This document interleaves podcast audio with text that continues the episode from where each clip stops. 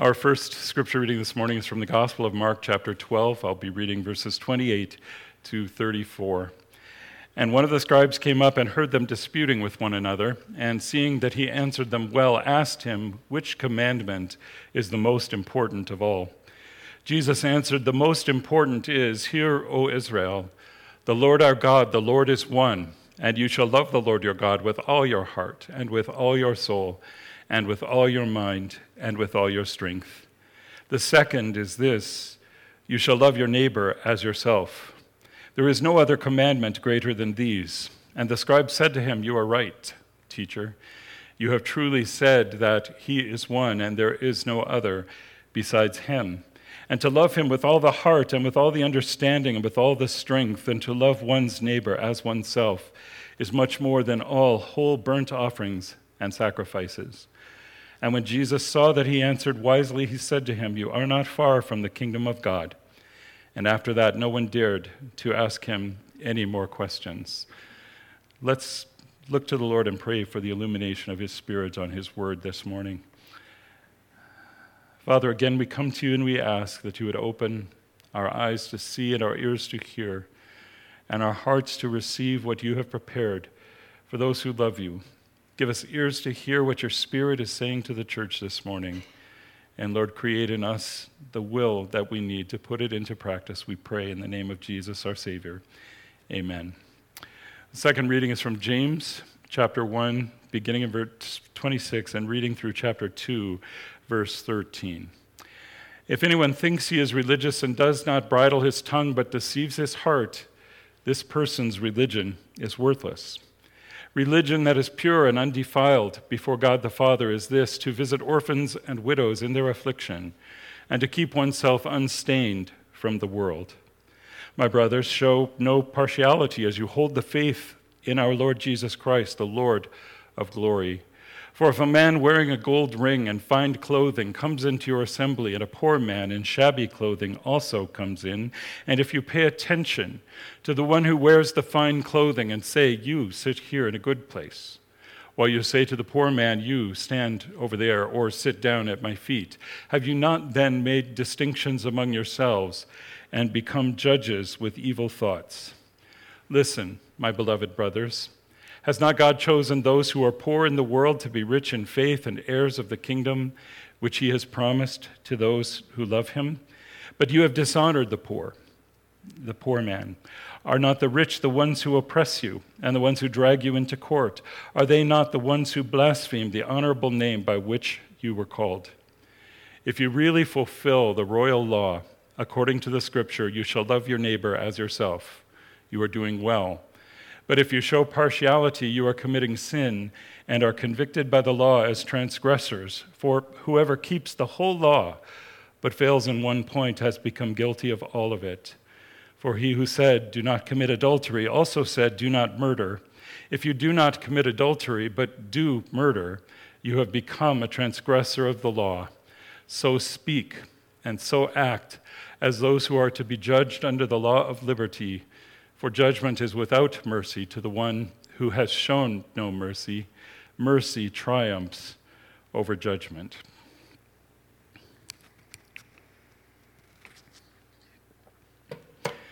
This is God's word for his people this morning, and I trust that he will give us ears to hear. We are continuing a series on the book of James this Sunday morning, and we've come to chapter 2 this week. And the various translators and publishers and study Bibles that we so often use have provided us with kind of a hard stop and a new paragraph heading and a great big number two at the beginning of this chapter, as if in chapters 1, verses 22 to 27, James was writing about the need to be a doer of the word and not a hearer only. But then, having somehow exhausted that topic in just a few verses, he took a break, he went out, he had a coffee, and he came back to his lonely writer's room to pick up an entirely new theme the sin of partiality or personal favoritism or some such thing, whatever the heading over that paragraph in your Bible may say. The thing is, and I've highlighted this numerous times over the years, there is no break between James 1 and James 2. The chapter breaks and the paragraph headings and even the verse numbers do not exist in the manuscripts from which the Bible is taken. So sometimes we're reading along and we get the impression that, oh, here's a change in what the writer was saying. And, and sometimes that could be helpful, helpful, but very often it leads to us sort of making distinctions between one scripture and another in ways that we shouldn't. And again, there is no break in James' letter between chapter 1 and chapter 2. James 1:26 said, "If anyone thinks he is religious and does not bridle his tongue but deceives his heart, notice the parallel. If someone is a hearer of the word but not a doer, he deceives himself." Well, now James comes along and says, "If anyone thinks he is religious, and does not bridle his tongue, he deceives his heart. He's just giving us one very simple example of what someone who is a hearer of the word but not a doer of the word would look like. Such a person would hear the exhortation that James gave in chapter 1, verse 19 let every person be quick to hear, slow to speak, slow to anger, for the anger of man does not produce the righteousness of God. But having heard that word from the Lord, he would not put it into practice. He would deceive himself. He would deceive his heart by hearing the word of exhortation and thinking that just hearing the word made him religious, and then failing to keep his anger in check by bridling his tongue. Now, as we noted before, bridle his tongue in this context is a figure of speech known as synecdoche, in which a part of something is substituted for the whole. And we find this used throughout the scriptures in, in both the Old Testament and the New. One obvious example of it would be something which is not only synecdoche, it is also an anthropomorphism, where we talk about the hand of God reaching out and doing something. And we know that the hand, first of all, it's an anthropomorphism because God doesn't have physical hands. Try saying that one seven times fast. Um, it's attributing to God a physical characteristic which God, as pure spirit, does not have. God doesn't have a hand, but it's also synecdoche in that it ascribes to the hand of God what is properly the function of all of God. God is not separate. So it's just a way that the writers of the scriptures speak to us to help us understand better. Here, James substitutes a part of the law, bridling the tongue, for the whole of God's word. It's a synecdoche that should be understood as James letting one aspect of God's word, God's law, stand for the whole. And in this case, keeping the tongue, keeping our anger, especially as that finds expression through the tongue, under control. How do I know?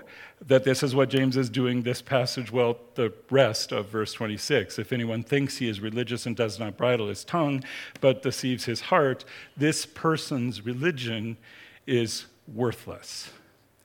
And James is not saying that this person's religion is worth less, like a car with high mileage or a house in need of upgrades. He uses the word mataios. This person's religion is fruitless this person's religion is empty. It's, it's similar to phrases we find in the book of Jude, which was written by another half brother of Jesus Christ himself. Jude talks about clouds without water, or late autumn trees without fruit. Mataios, fruitless, vain, worthless. Now, James will come back to this a little bit later in chapter 2, but having established the negative, that there is a kind of religion that is worthless by way of synecdoche. He will go on in verse 27 to do the same in a positive way. Religion that is pure and undefiled before God the Father is this to visit orphans and widows in their affliction and to keep oneself unstained from a world. And again, this is just putting forward a part in place of the whole. And I think we need to be very careful to remember that because these days there are some who fancy themselves social justice warriors. And they seem to have decided that this is the whole of pure and undefiled religion before God. That as long as we are doing good for the poor and the oppressed, nothing else really matters. As long as we are doing good works for those who are less fortunate than ourselves, then our faith, our doctrine, the substance of what we believe as Christians makes very little difference. But that's obviously not true not even in the immediate context here. James does put this out there as a way of representing good works under the law of God, but he also reminds his readers that we are called to keep ourselves unstained from the world. We are called to be holy. What he's doing is really just contrasting fruitless religion a religion of the head that's bound up with propositional truths, with fruitful religion, where those truths actually work themselves out into the way that we live our lives in this world. This is evident in the way that he carries this thought along in chapter 2, verse 1. My brothers, show no partiality as you hold the faith in our Lord Jesus Christ, the Lord of glory. Now, the Lord, or the idea of no partiality here, is of course tied to his reference to widows and orphans. In James' day, widows and orphans would have been among the poorest of the poor. There, were no, there was no social safety net. There was nowhere for people to turn. If, if they had family, they were blessed because hopefully family would take care of them. But if they didn't, they very often ended up begging on the streets.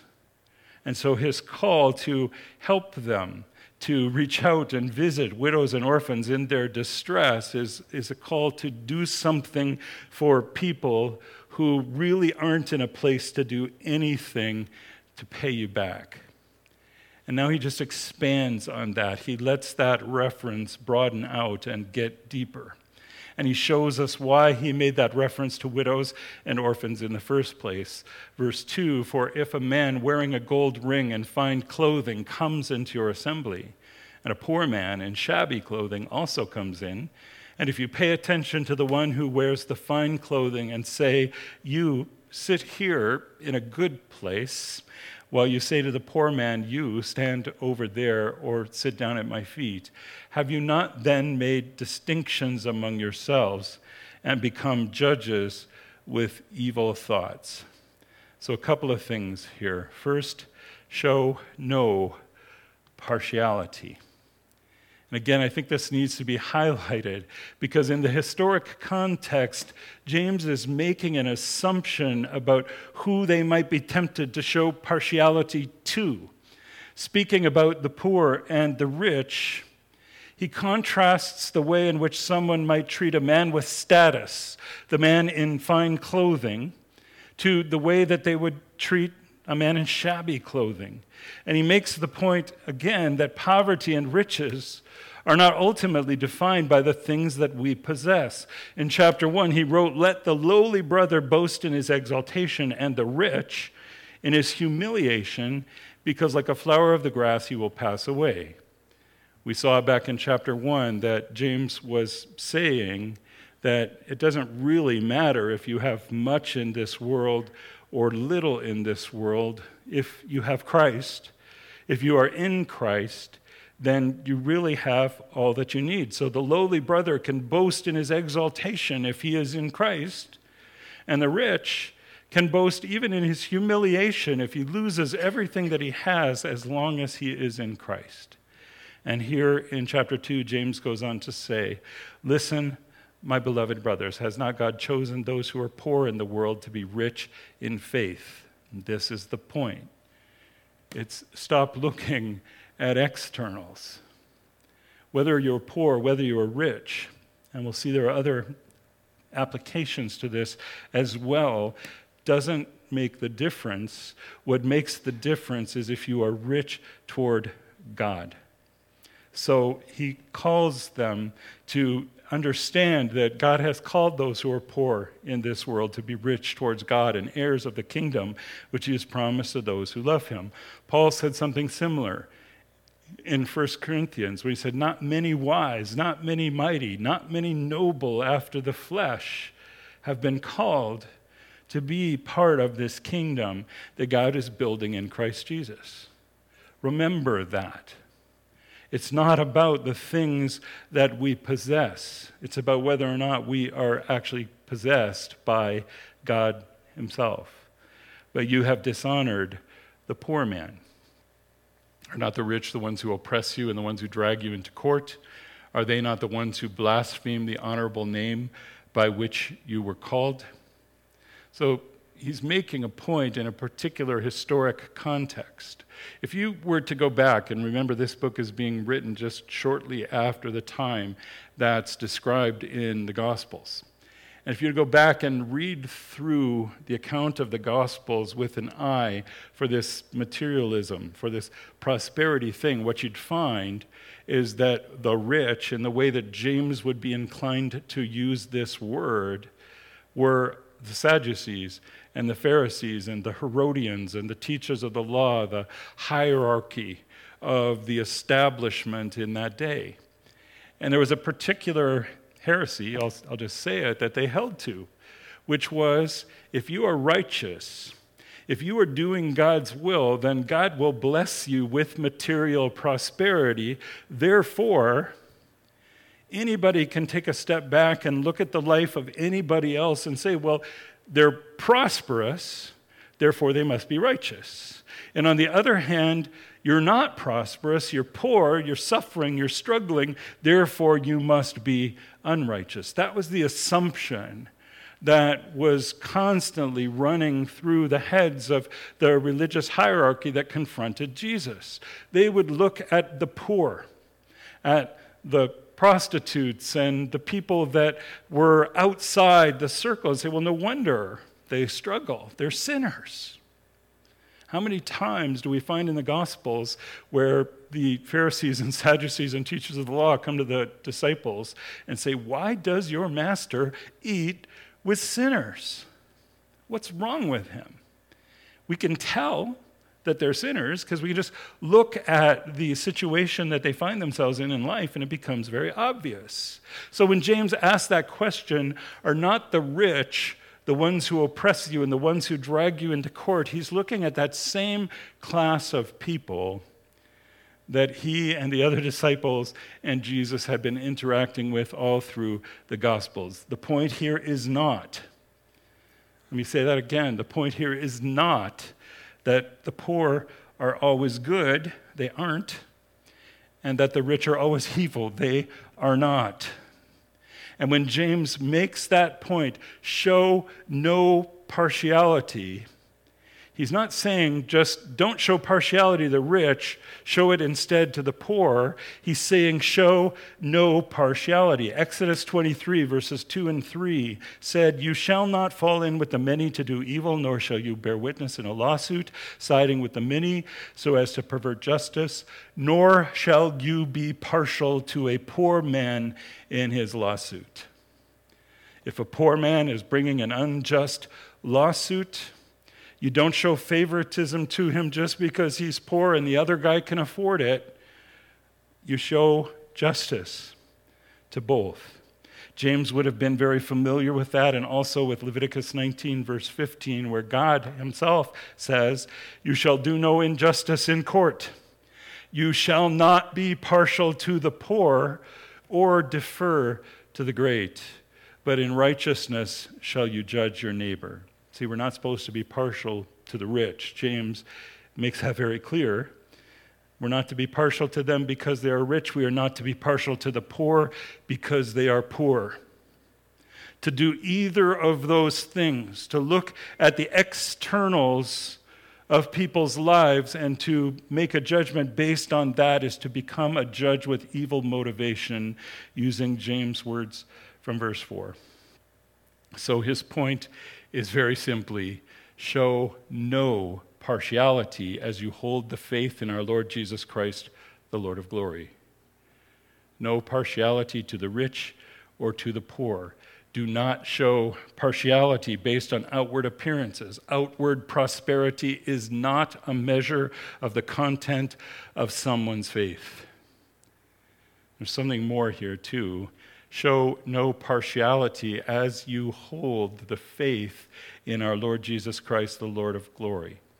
So, this exhortation to show no partiality is connected to how we hold the faith. This isn't just good general advice about how to live equitably in the world. This is still about hearing and doing the word. We are to hear the word. We are to hold the faith of our Lord Jesus Christ, the Lord of glory, and we are to do the word without showing partiality in the way that we live our faith. I say this again to highlight the fact that James is not setting works against faith here.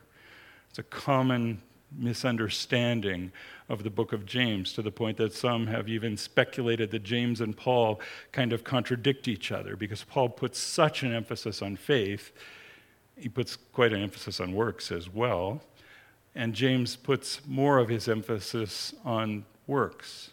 But both of them agree that it is faith working itself out in love that is true faith, faith that saves. It's not just good advice about how to live equitably, it's about being a doer of the word that we hold. And I, I, I want to highlight that because faith without works is dead. That's true.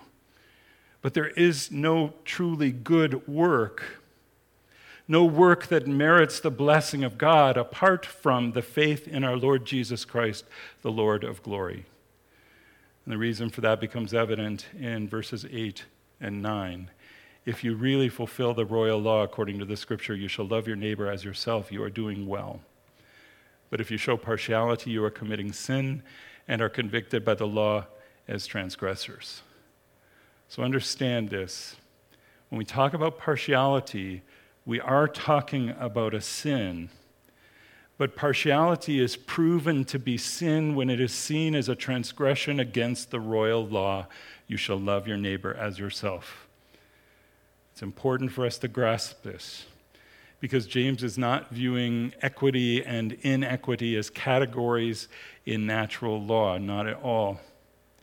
James is viewing this in relation to the royal law, the perfect law, the law of liberty, as he named it in chapter 1, verse 25 and he is naming partiality as sin because partiality violates the command to love our neighbors.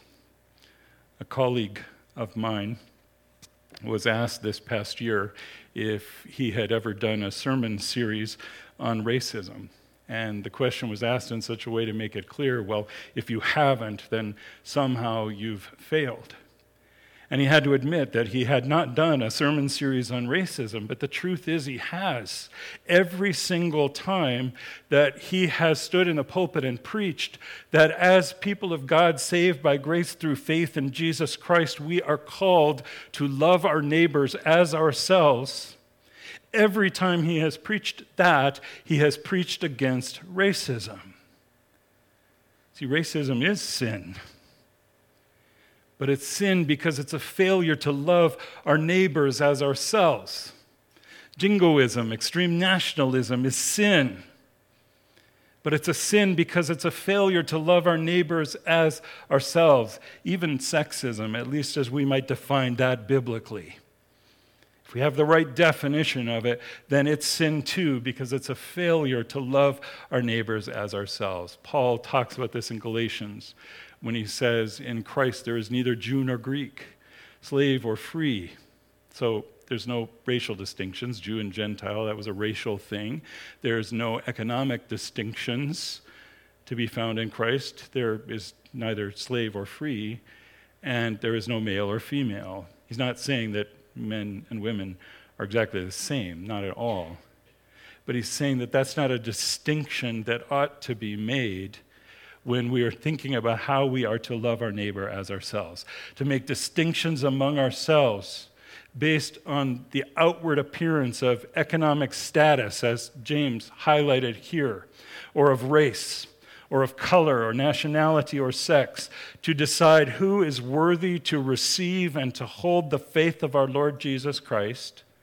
That was, after all, the point of who sat where in the assembly. In those days, there were some really good seats close to the lectern where you could hear as the rabbi or the teacher was proclaiming the word, and there were some less good seats, um, and people fought over the good ones. Um, so when someone walked in wearing rich robes and you said, Sit here, sit right here in the place of honor, sit where you can hear. And you said to the poor person, You know what? You can just stay out there. Stay at the back. If, if there's no room at the back, then go on out there into the fellowship hall. Hopefully, you can hear. They were becoming judges with evil intent. They were making decisions about who could worship God and who could hear the word and who could actually hold the faith of the Lord Jesus Christ in their heart. And if we make those distinctions based on external appearance, we become judges with evil thoughts, the English Standard Version says. Uh, the word translated thoughts there, that's an accurate translation, but it could have been translated reasonings or motives. We have become judges who reason in an evil way with a wrong motive. And we violate the royal law because we are more concerned with what we may get out of people than we are concerned with loving them and proclaiming the gospel to our neighbors. The thing is, whoever keeps the whole law but fails in one point has become guilty of all of it. For he who said, Do not commit adultery, also said, Do not murder. If you do not commit adultery but do murder, you have become a transgressor of the law. The same could be said of any of the commandments. If you don't violate any of those things, but you take the Lord's name in vain, you have become guilty of the whole law. If you don't covet your neighbor's wife in the sense of committing adultery, but you do covet his stuff, you have broken the whole law. That's why James can let the one point stand for the whole. The law is not a multi paned window even like these off to the side of the church, there's six different panes in those windows, and conceivably a person could throw a rock and break one pane, but the other five would remain intact. The law is not like that. You don't get to tally up at the end and say, well, I kept eight out of ten, well, seven and a half out of ten. So surely seven and a half balances the scales, you know, on the side of righteousness where two and that's not how it works. You either keep the law of God or you don't. Whoever keeps the whole law but fails in one point has become guilty of all of it. It's like one of those huge plate glass picture windows that you see on the front of some houses. And a person could throw a brick right through the middle and maybe break the whole thing for the most part, or they could toss a rock at the bottom corner and just break you know, a little bit of a hole. But when the window is broken, the window is broken. And when we violate a single command, we are guilty of the whole. Now, in highlighting adultery and murder, James highlights aspects of the law, again, that are specifically connected to the command to love our neighbor as ourselves, the royal law. But it really doesn't matter. Whoever keeps the whole law but fails in one point has become guilty of all of it, which above all highlights our need, all of our need for the gospel of Jesus Christ, for the faith found in our Lord Jesus Christ, the Lord of glory, because as it is written, Paul writes in Romans chapter 3, there is none righteous, not even one. No one understands. No one seeks for God. All have turned aside together. They have become worthless, fruitless. No one does good, not even one. So if you're sitting here and you're trying to go back through your life and think, have I ever have I ever violated even one commandment in God's law? I'll save you the time. Yes, you have. Yes, I have every human being who has ever lived has broken the law of God. There is none righteous, no, not one. All have turned aside. Together they have become worthless. No one does good, not even one. In fact, there is no distinction. And that's why James says, don't make distinctions between, you know, rich and poor, righteous and unrighteous, good and bad. Just don't. There is no distinction, for all have sinned. All have sinned and fall short of the glory of God and are justified by his grace as a gift through the redemption that is in Christ Jesus, whom God put forward as a propitiation by his blood to be received by faith. We're called to not be partial. We're called to not make distinctions because there is no valid distinction that can be made. We are all sinners. We have all fallen. We have all broken God's law and for us to think in any sense that somehow we are more worthy of the grace of God. Well, I may not be, you know, totally righteous, but I'm surely more righteous than somebody. For us to make those kinds of distinctions, in doing so, we become judges with evil intent, with wrong motives. Because in the end, in terms of our salvation, there are no distinctions whatsoever to be made. We are all sinners, you and I, deserving nothing but God's wrath and indignation. That's just the truth. But God, being rich in mercy, because of the great love with which He loved us, even when we were dead in our trespasses, made us alive together with Christ. By grace you have been saved. Just by grace. By the grace of God. Not through any righteousness of your own, not through any works that we have done, but according to his mercy, he saved us. By grace you have been saved and raised up with him and seated with him in the heavenly places in Christ Jesus, so that in the coming ages he might show the immeasurable riches of his grace in kindness toward us in Christ Jesus. For by grace you have been saved through faith, and this is not your own doing, it is the gift of God, not as a result of works, so that no one can boast.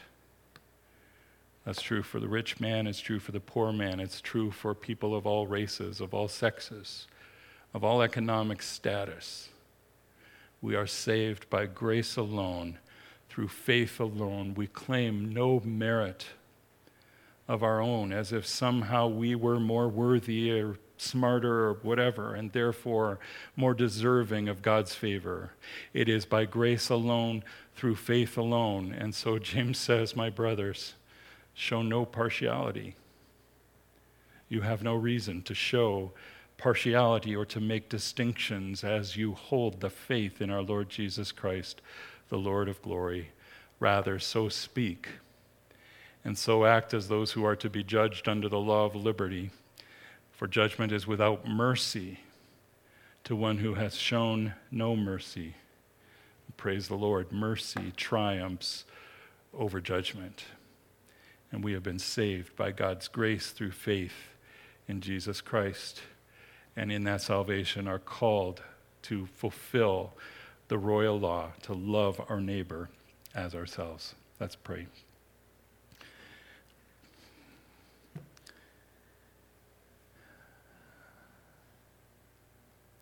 Father in heaven, let your word run down deep into our spirit and take root and grow and bear fruit, Father, the fruit of righteousness in Christ Jesus and the fruit that leads to eternal life that, Father, we may hear the word this morning, and having heard it, we may put it into practice, not deceiving ourselves, but walking in your truth, walking in holiness, walking in your love, and in mercy and in grace that you have shown us in Christ Jesus. We pray in his name. Amen.